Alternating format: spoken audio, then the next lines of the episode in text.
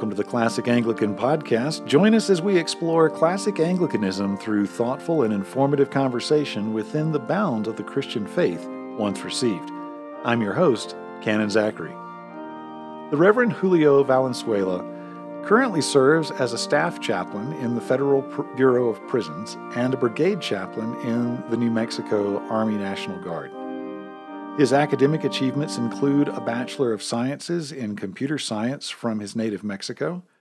Later, he earned a Bachelor of Arts in Biblical Studies and obtained his Master of Divinity from Perkins School of Theology at Southern Methodist University.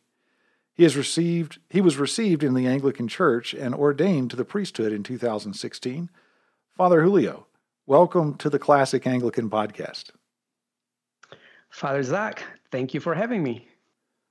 Father Julio, in your JFAC Journal article, which our listeners can read on the Classic Anglican blog, you wrote that the Protestant evangelical tradition had become, quote, a reductionist version of the Christian faith with a tendency to create artificial dichotomies and a desacralization of the spiritual life, end quote. Can you take us a bit deeper into your thoughts there? Well, let me unpack um, unpack a little bit uh, uh, that sentence because uh, it is certainly full of uh, theological stuff. Uh, first, regarding um, the uh, desacralization of, of of the Christian life is very well documented in in, in, sociology of religion and in, in, in, other writings from the beginning of the 20th century uh, that uh, Protestantism and modernism go hand in hand uh, in, in, in, regards to uh, uh, minimizing or discarding uh, the mystical view of the world, the supernatural view of the world.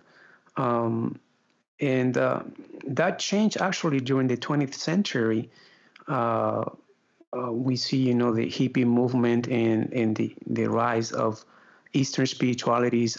Uh, as a Latin American, uh, that was an interesting thing for me to observe. Uh, I, I, grew up in, in my native Mexico and I, I, arrived in, in, the U.S. when I was 25 in order to, you know, study uh, in, my, in Bible college. And so uh, over these last 20 plus years, I've been I'm an observer of the culture and it, I, have noticed some interesting things that we don't see in Latin America or other parts of the world where uh, we could say that societies are less modern and sometimes even pre-modern, I would say. Uh, we, we, we never had those uh, New Age movements uh, and the hippie movement. Uh, and, and, and when I did a research uh, into that topic in seminary, I, I, I, found out that it was a reaction, uh, uh, mostly American, European, against the excesses of modernism. And, and obviously, Protestantism had a lot of it as well. people just had this hunger and, and, and dissatisfaction uh, for for the traditional forms of, of Christianity in Protestant America uh, with the laws of of, of, of mysticism and, and, and, the sacramental life uh, and that disenchantment with, with, with that form of Christianity, well, then they started looking uh, uh, at the East for for the responses and, and, and, and answers to their questions and and to exercise a, a, a more uh, holistic spiritual life. So uh, we didn't see that in, in, in Latin America because we didn't become that kind of of a, a reductionist uh, version of Christianity. Obviously, the Roman Catholic Church is the majority church there, but uh, th- there is there is these uh, uh, we, we, need something else here in the in this country, maybe in Europe as well, that uh, is more exacerbated here uh, than in, like I said, in Mexico, for example. And I, I, uh, think one of the things that um, you know we didn't experience in um, the majority of of North America, meaning the United States and Canada, um, that much of Latin America or some of Latin America experienced, we didn't experience Marxism in the same way. Whereas if someone did have a reductionist experience within uh, Marxism of an elimination of faith, they had still there a very robust faith on which to fall back on within the Catholic tradition. Whereas in the United States, when we embraced ultramodernism, which really is is sort of the next extension of of the modernist movement of Marxism, you get this ultra modernism of Foucault, Derrida, those things. Then folks started going on this spiritualist journey because the Protestant faith had, like you said, brought in a lot of artificial dichotomies and a desacralization of the church. So now you had this sterile faith that really lack that deep, rich heritage. Is that kind of of um, the direction that that you're thinking in in that sentence? Absolutely. Uh, uh, in, in, in Mexico, uh, uh, the, the, the churches, um, Protestant evangelicals, they are still very much um, uh, in, in, in that environment of anti-Catholic, anti-Roman, and therefore uh, their houses of worship are are more like warehouses, like four white walls and nothing else. Uh, and so it, it, you know it's not perfect there either you know you have a lot of, of of things also that that you can notice it you know something is is missing uh, even in in in mexico uh, when you belong to a protestant a church uh, it is noticeable uh, you don't feel this is a sacred space. Uh, sacred space is is one of the big casualties that can is is obviously evident when the first moment you step into uh, those churches, um, and and it it started to change in this country uh, during the second half of the second uh, of, of the 20th century, but not so much in Mexico. There's still uh, like we don't want crosses, we don't want anything. So sacred space, uh, and obviously the, the, the, theological, the Protestant theology behind it is like uh, these opposition, dichotomies, opposition between transcendence of God and the immanence of God. Uh, that is a very foundational opposition or false dichotomy, or as I, I call it, an artificial dichotomy. Uh, they should exist in a tension uh, but the moment we break it, then you know that's that's what a heresy is. When we break tensions, so uh, you know the ancient faith is usually both and.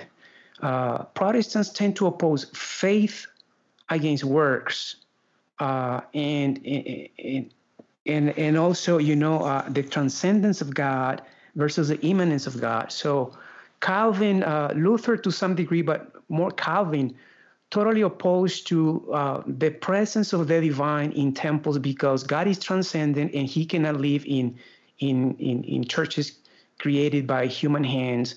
So this radical separation, uh, this breaking of the tension was right there at the very beginning. So uh, there are theological reasons why we see what we see. You know, uh, it's not it's, it's beyond worship styles, beyond architecture there's these basic theological approaches from Protestantism that that are reductionist, uh, create uh, artificial dichotomies. And uh, at the beginning, I didn't know how to uh, articulate that. I just felt something is missing here. But you know, upon closer examination, um, then I, I found out what it was. And the it makes sense historically that some of the first Protestant missionaries from the United States into the territories that previously had belonged to Mexico uh, and then later became a part of the United States, and then even down into Mexico starting in the 1830s and onward. also coincided with the restoration movement and a very extreme form of uh, Zwinglianism. And, and so it would stand to reason that there was, you know, in some ways there may even be a bit of a time capsule in some of those missionary ep- efforts there in in Mexico, in the remaining of of Latin America, and certainly we see that in in different forms of diaspora. Whereas then those sending churches may have actually gone through the liturgical renewal movement in the mid 20th century and regained some of those things. You mentioned something that is very near and dear to my heart, and it's something that I think we uh, really find important in the idea of classic Anglicanism, and that is the sense of the holiness of a space. And I recently read a commentary, listened to a commentary by an evangelical um, commentator, and she was talking about that uh, we need to leave the building and get out into God's creation and take a break from the building. Uh, and she talked about the irony of um, going into a sterile building and having mountains projected on a projector as we're singing to sing about God's creation rather than going out in it. And uh, it was a very sort of uh, iconoclastic message because it was totally devoid of the rich tradition, Catholic tradition of intentional architecture in creating a holy space that we inherit from um, the the faith, the ancient faith of um, of all of Scripture, Old and New Testament, the idea of a temple, and then also in these holy spaces that we set apart. Um, within Anglicanism, there is a great deal of diversity, and you mentioned some of these dichotomies, and that in the ancient church and in Anglicanism today, which we are still a part of that ancient faith, um, you and I look at the effects of reductionism. We find bodies that have split over soteriology, sanctification, eternal reprobation, predestination. So, how is it that someone like you and me, that uh, Uncharitably, maybe someone might describe you as more Wesleyan in your soteriology, or uncharitably, somebody might describe me as more Calvinistic in my soteriology. How is it that we can thrive in the same communion without uh, schism? I mean, are, are you and I just lousy theologians, or is there something more going on there? Oh, interesting question. Uh, and I'm glad that you brought Augustine uh, because he is a good example of uh, the tension uh, that existed even in the early church and the Church of the Fathers. Um, so it, I, I mentioned was, I mentioned Calvin, and and to be fair to Father Julio in our pre-show, we were talking about Augustine. So I want to uh, you had a I messed up your transition, but we were sort of talking about the difference between August, Augustinianism and then some of the later reformers. But I, I wanted to let you off the hook on that. Uh, but we had mentioned uh, Augustine earlier, so please go ahead. Well, yeah, I mean, I don't see myself as as as Wesleyan or or even Armin, Arminian because uh, they didn't exist in the early church. So, uh, what what did the early church believe before uh, Ar- Arminians or Calvin were born? Well, I, I, want to go there. So I I, I go beyond uh, these reformers. Uh, I may coincide with some of their doctrine, but not with all of it. the same the same for Augustine. Um, the Church of the Fathers was not uh, without controversy. We know, uh, and Augustine is is um, is the darling of, of some reformers, uh, especially Calvin, because they see in him a validation of, of certain doctrines that they espouse. But uh, it's interesting uh, that some of, of those uh, more radical positions of Augustine never reached this status of consensus. And Anglicanism, uh, which I, I, like very much, is uh, that we, the criteria uh, for the reformation of the church is not uh, what Cranmer's, uh, you know, said or thought. We, we like to go and we want to go to the consensus of the early church. Uh, well, um, this is the problem with, with Augustine and, and some reformers. Yes, they read the fathers, and just like uh, sometimes they, they make a selective reading of the scripture, they also make a selective reading of the fathers. And, and we are prone to, to that temptation, but um, the thing with Augustine is it's obvious that the Roman Catholic Church reinterprets Augustine. Uh, the Roman Catholic Church uh, does not believe in double predestination in in in one save always save and those things. So they reinter- they reinterpret Augustine, um, and and and the Orthodox uh, they ignore him on, on on these regards on these positions. Uh, uh, I mean, I remember when I was in, in church history in seminary, my my professor, seminary professor, of church history, she was Greek Orthodox, uh, and and she she said, well, in the West, you know, the, the the greatest mind it was just Augustine basically, and there were in the in the West they didn't have any other greater minds to check each other like in the East. So you know, so uh, she was saying that like Augustine, you know, he wrote certain things that uh, we really never believed. so not everything that he wrote we accept. Basically, that's what he was saying from the Orthodox perspective.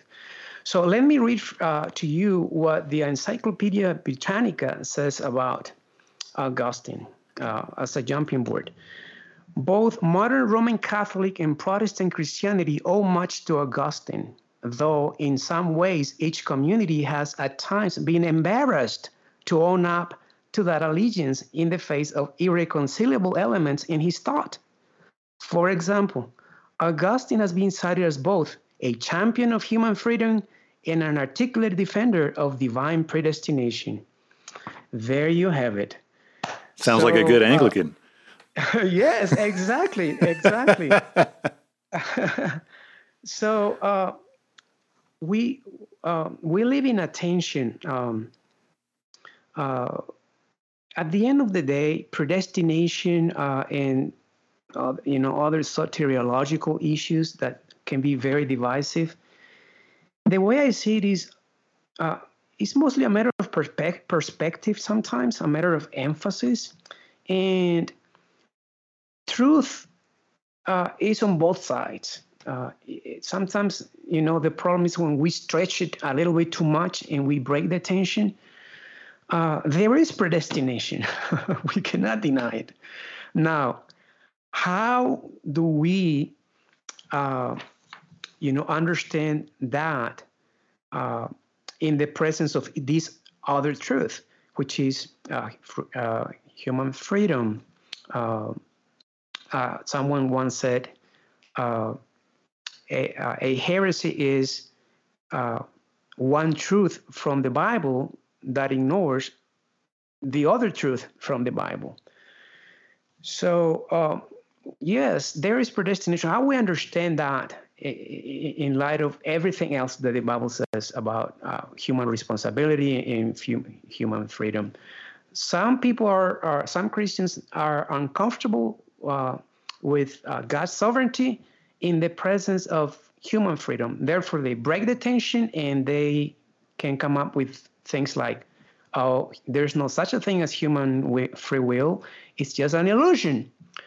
Well, uh, there you have it. You just broke the tension. Uh, uh, I, don't see that God is less sovereign in the presence of human freedom, uh, just as he's not uh, sovereign or less sovereign in the presence of evil in the world. Uh, and e- the presence of evil in the world is real. Um, and, and yet, there is this deep mystery. God is still sovereign. Uh, God still elects. Uh, and, and we can come up with different theories um, or approaches, you know, like God predestines based on his foreknowledge.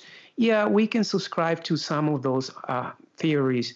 At the end of the day, we need to recognize it is a deep mystery, uh, but my faith is not blind. Uh, I'm not just to go uh, you know, take a cop out saying, "Oh, it's a mystery." And no, uh, faith seeking understanding. I love this phrase from Saint Anselm of Canterbury. Right?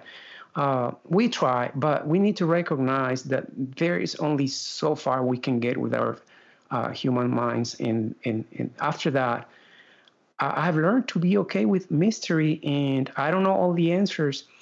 I know that God is Almighty and and a loving God uh, not because of this interpretation of, of, of Augustine or predestination, but because of the cross of Christ. In the cross of Christ, he proved himself to be a loving God. And in the resurrection of Jesus Christ, he proved himself to be an almighty God.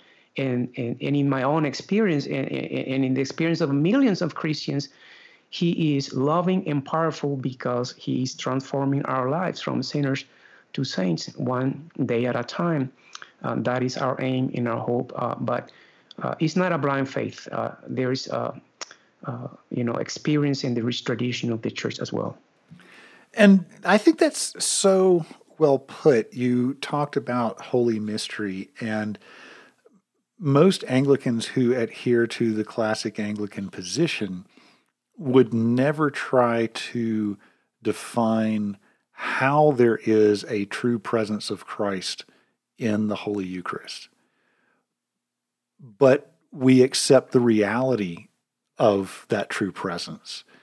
And so we need to be as generous with some of these other mysteries and to say things like, well, you know, David wrote, I know more than all my teachers, but he also wrote, These things are too great for me. and, and so, you know, there's some tension there. There's tension in the mystery of the sacrament. There's tension in the mystery of soteriology, of how God saves us, um, when God saves us, what level of involvement we have when we are chosen before the foundations of the earth, and yet we have responsibility within responding to the faith. And when we can live in that tension of mystery, not like you said, just sort of taking it like pablum, but to really wrestle with it in that tension, we get to a deep understanding of the faith. It becomes a part of us, it's incarnate in us. Speaking of tension, Father Julio, you wrote about the sort of binary response within many Hispanic communities concerning Roman Catholicism and Protestantism, and we talked a little bit about that before. You mentioned in your blog post, unfortunately, among Hispanics, there are mostly two big poles that oppose each other with Latino passion and might.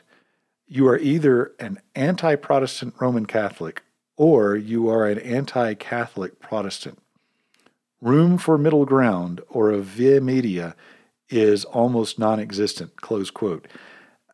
How can a classic Anglican view of our tradition speak to this cultural divide? Well, in in my context, um, um, uh, I try to educate uh, at every opportunity I have that we Anglicans or the Anglican Church is a Reformed Catholic Church.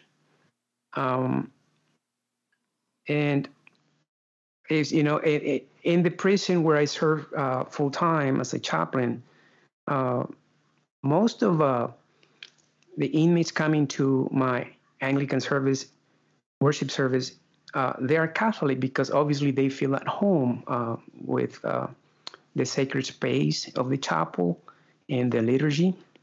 But then I, I explained to them uh, the meaning of the word Catholic, that is not synonymous of Roman. Uh, and and to the evangelicals, I try to explain that the word Catholic is not a bad word. it's a good word. It is I, a good. You know, it's a good, try, really good word. Yeah, yeah, we want to be Catholic actually. Uh, and so I explained to them wh- what is the meaning of, of, of, Catholic, and obviously that goes beyond universal. You know, it means uh, whole. You know, according to the whole, the complete faith, the complete doctrine, the complete uh, treasures of, of the church, the, the the whole authority, everything uh, that that we uh, uh, that the apostles left us.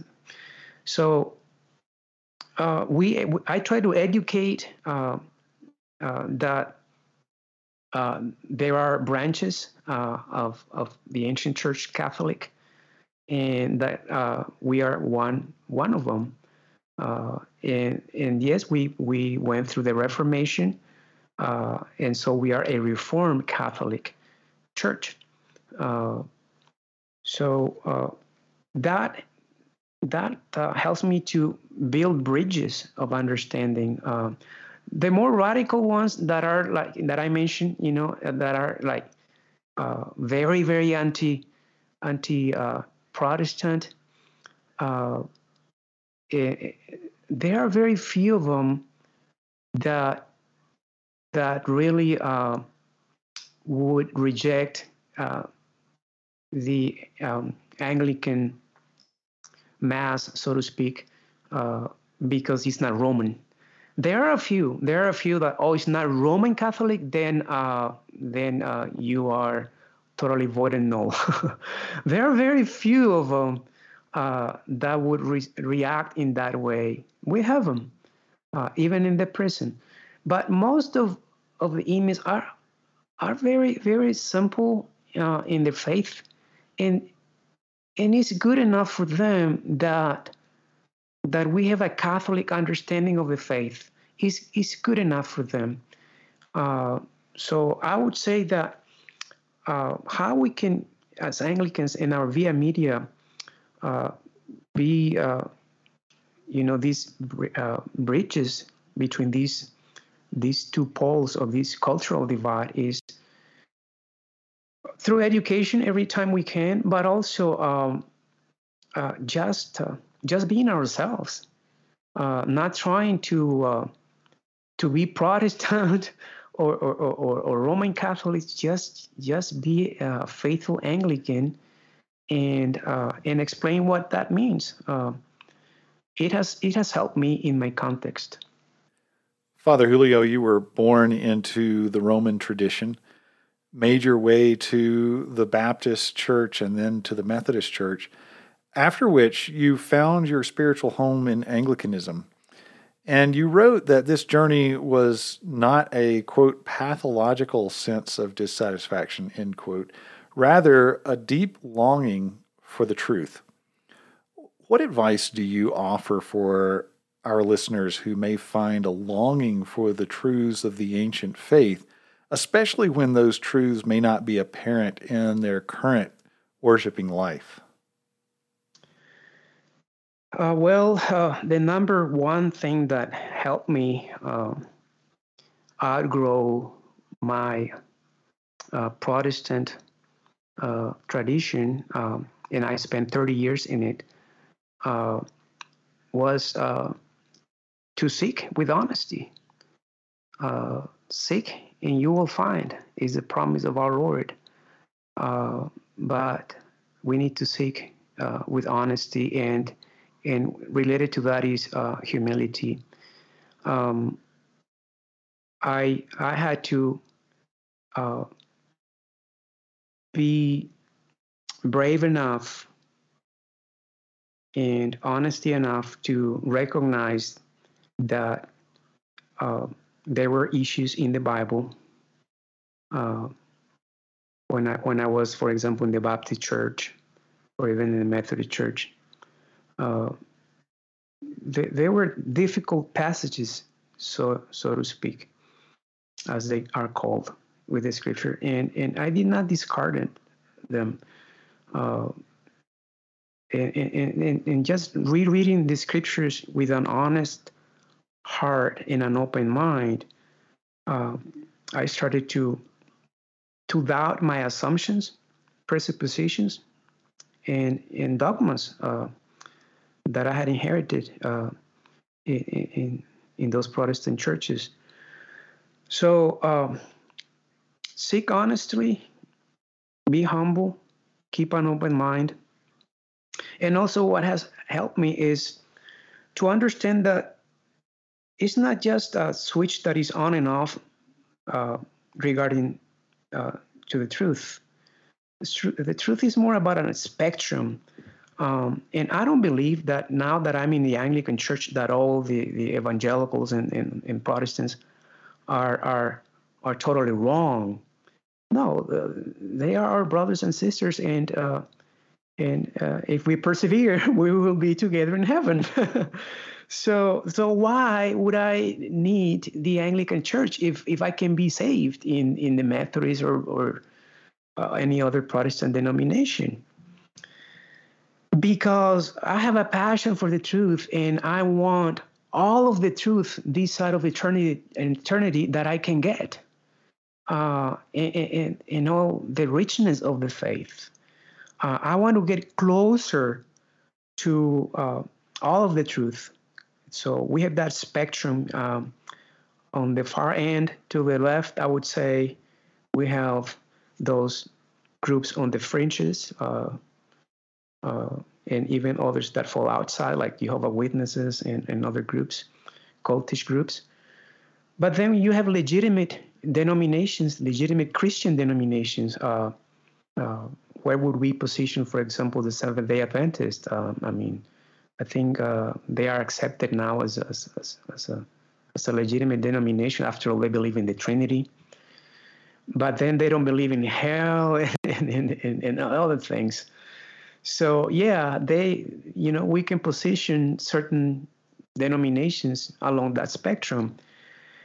I want to be closest to all of the truth, and uh, I don't believe uh, that any church on earth uh, possesses 100% of the truth. Um, and obviously, the Roman Catholic Church and the Orthodox Church uh, do not uh, agree with what I just said. they believe that we are the church and we are infallible and we're it. Okay, well, setting that aside, uh, I, I, I, want to be uh, as closest as possible to all the truth. So I want more and more, and I will keep seeking. And uh, I, I, I, cannot say I am fully there. Uh, my journey continues. Uh, and it is not about worship styles, it is about uh, worshiping God in spirit and in truth, right? But whose truth? Uh, well, and, Calvin, and I Calvin's truth, uh, uh, Luther's truth, or whose truth? Yeah, I want to worship God according to all of who God is. I want to be truthful to who God is in my worship. And God, like I mentioned before, God is a to, a, a 100% transcendent God, but God is also a 100% immanent God. So my worship needs to reflect that uh, reverential uh, dignified. Uh, you know, that's liturgy. On the other hand, I, I, I need you know he's my heavenly father and sometimes you know I I have freedom to come to him without all you know the, the bells and, and and whistles of uh, of the liturgy. There, there, must be a tension. It must be something in between, a via media. That yes, the liturgy, but at the same time, the evangelical spirit because God is both. That is the truth about God. And I want to worship God in spirit and in truth. So I'm passionate about truth, uh, you know, not only in the scriptures, but, uh, you know, the, the truth about God, who God is. Uh, so it's all, all related together. And I, I think what I get from that and, and having spent some time with you is that when we're looking in concert with scripture, tradition and Reformed Catholic thought, then we are getting a fuller picture of the truth. Not because truth is relative, uh, truth truth is objective. uh, truth truth is a man named Jesus Christ who is God in the flesh. But we get a fuller revelation of who Christ is when, uh, you know, for example, if if we are reading in concert with the early church fathers, if we are looking at the councils and the creeds, if we are experiencing the faith once delivered, as opposed to the faith filtered through a 15th or 16th century academician who simply says, well, you know, the sacraments aren't that important. Well, that's unknown to the Church Catholic and the historic church. And so we would be missing out on a huge portion of God's truth. Though we would have a lot of it, we'd be missing out on that. From that, I mean, how we get there is is formation and discipline. And um, one of the things that I love about classic Anglicanism is that we don't ignore the necessary nature of formation and discipline. I loved how you talked about uh, we want to be within the historic liturgy of the church. At the same time, sometimes we need to come to our Heavenly Father as as David did, you know, on our knees, on our bed, weeping uh, in in that way. And it's not that we're tied to one rigid area or another. Uh, we have both. But within formation and discipline, we also have a place to be able to center that that via media, that strong current of orthodoxy to which we aspire. And so from time to time, I'm able to join you and some of our brothers in the discipline of morning prayer.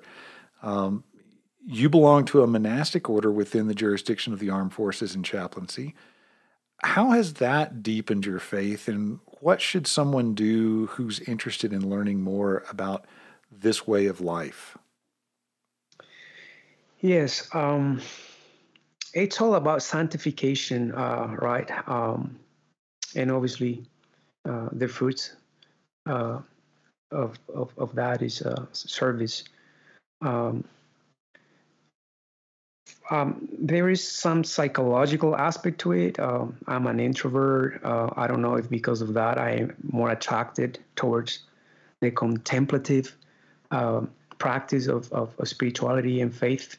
Um, but I, I, was already fasting, even as a Methodist, because that's what uh, John Wesley did. And the early Methodists, they fasted every Wednesday and Friday according, according to the uh, ancient tradition of the church. So I was doing already that. And then when, when I, I, I became an Anglican priest, then I had to submit myself to that discipline of the daily office. And and that really helped me out to uh, well to discipline my devotional life.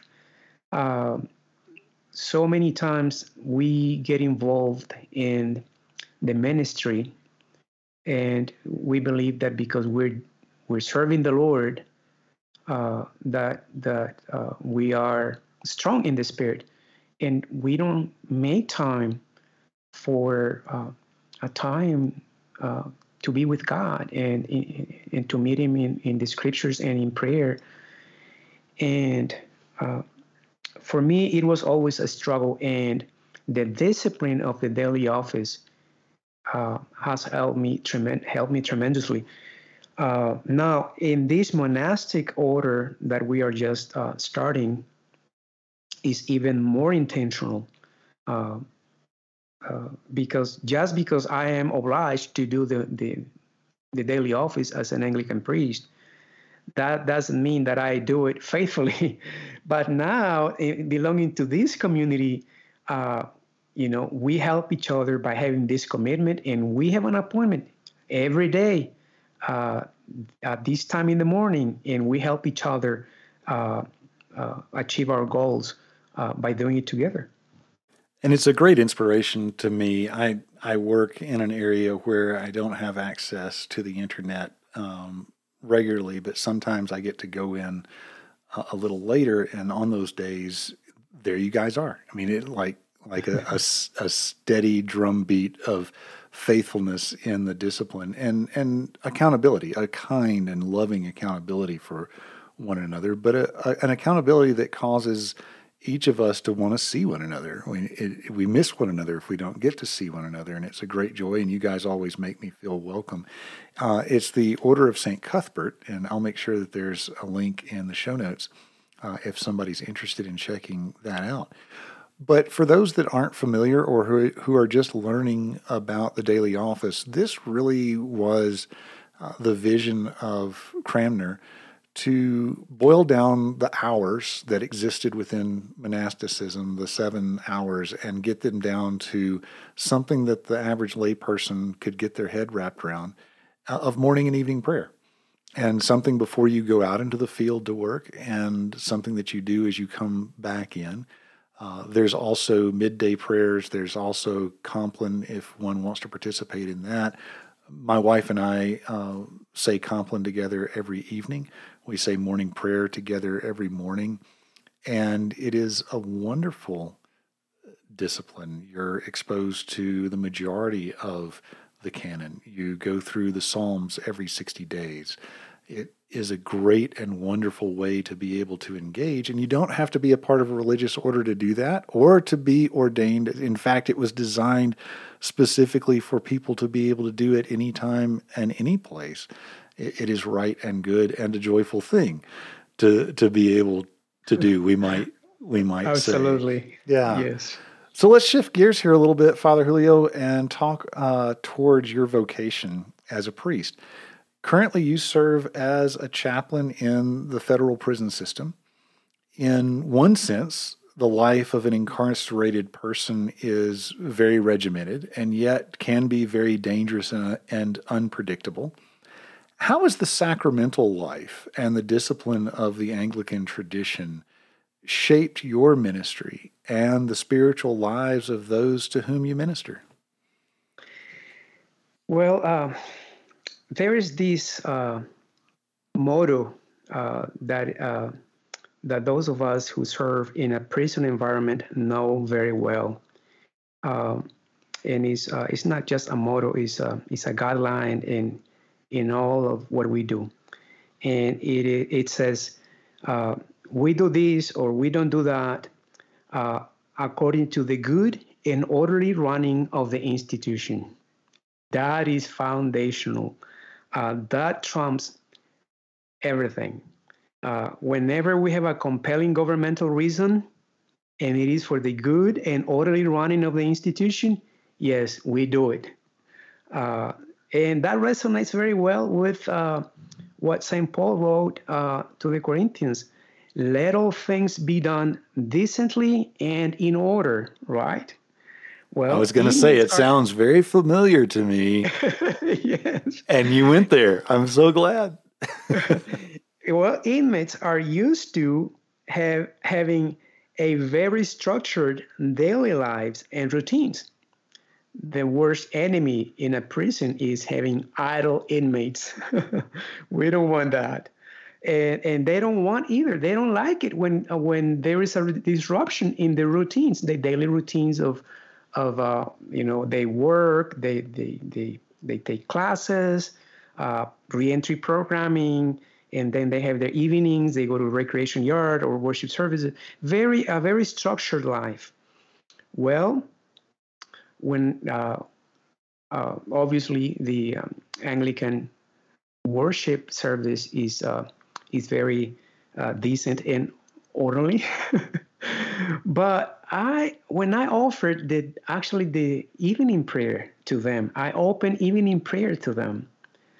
Uh, they they started to to like it, you know, uh, the cycles of it, uh, th- these sacred, uh, not just sacred space, but entering into sacred time uh, and, and, and becoming a, a, a routine, you know, like a, a, daily or weekly routine, they liked it very much.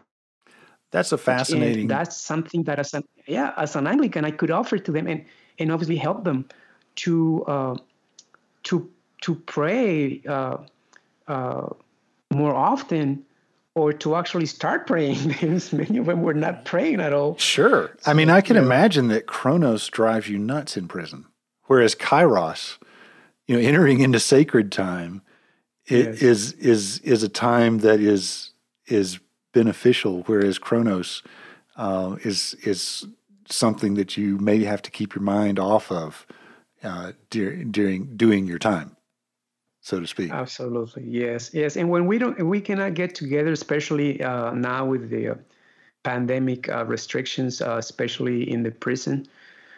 Uh, they still do uh, the the evening prayer on their own in their units, oh, their housing awesome. units. Yeah. So uh, yeah, it, it's tremendous. I mean, and this is an Anglican gift to them. Yeah. I mean, Yeah. it's not Anglican. You know, we received it from the uh, from the church in, but but uh, you mentioned, you know, uh, what Cranmer did in in summarizing it to two offices.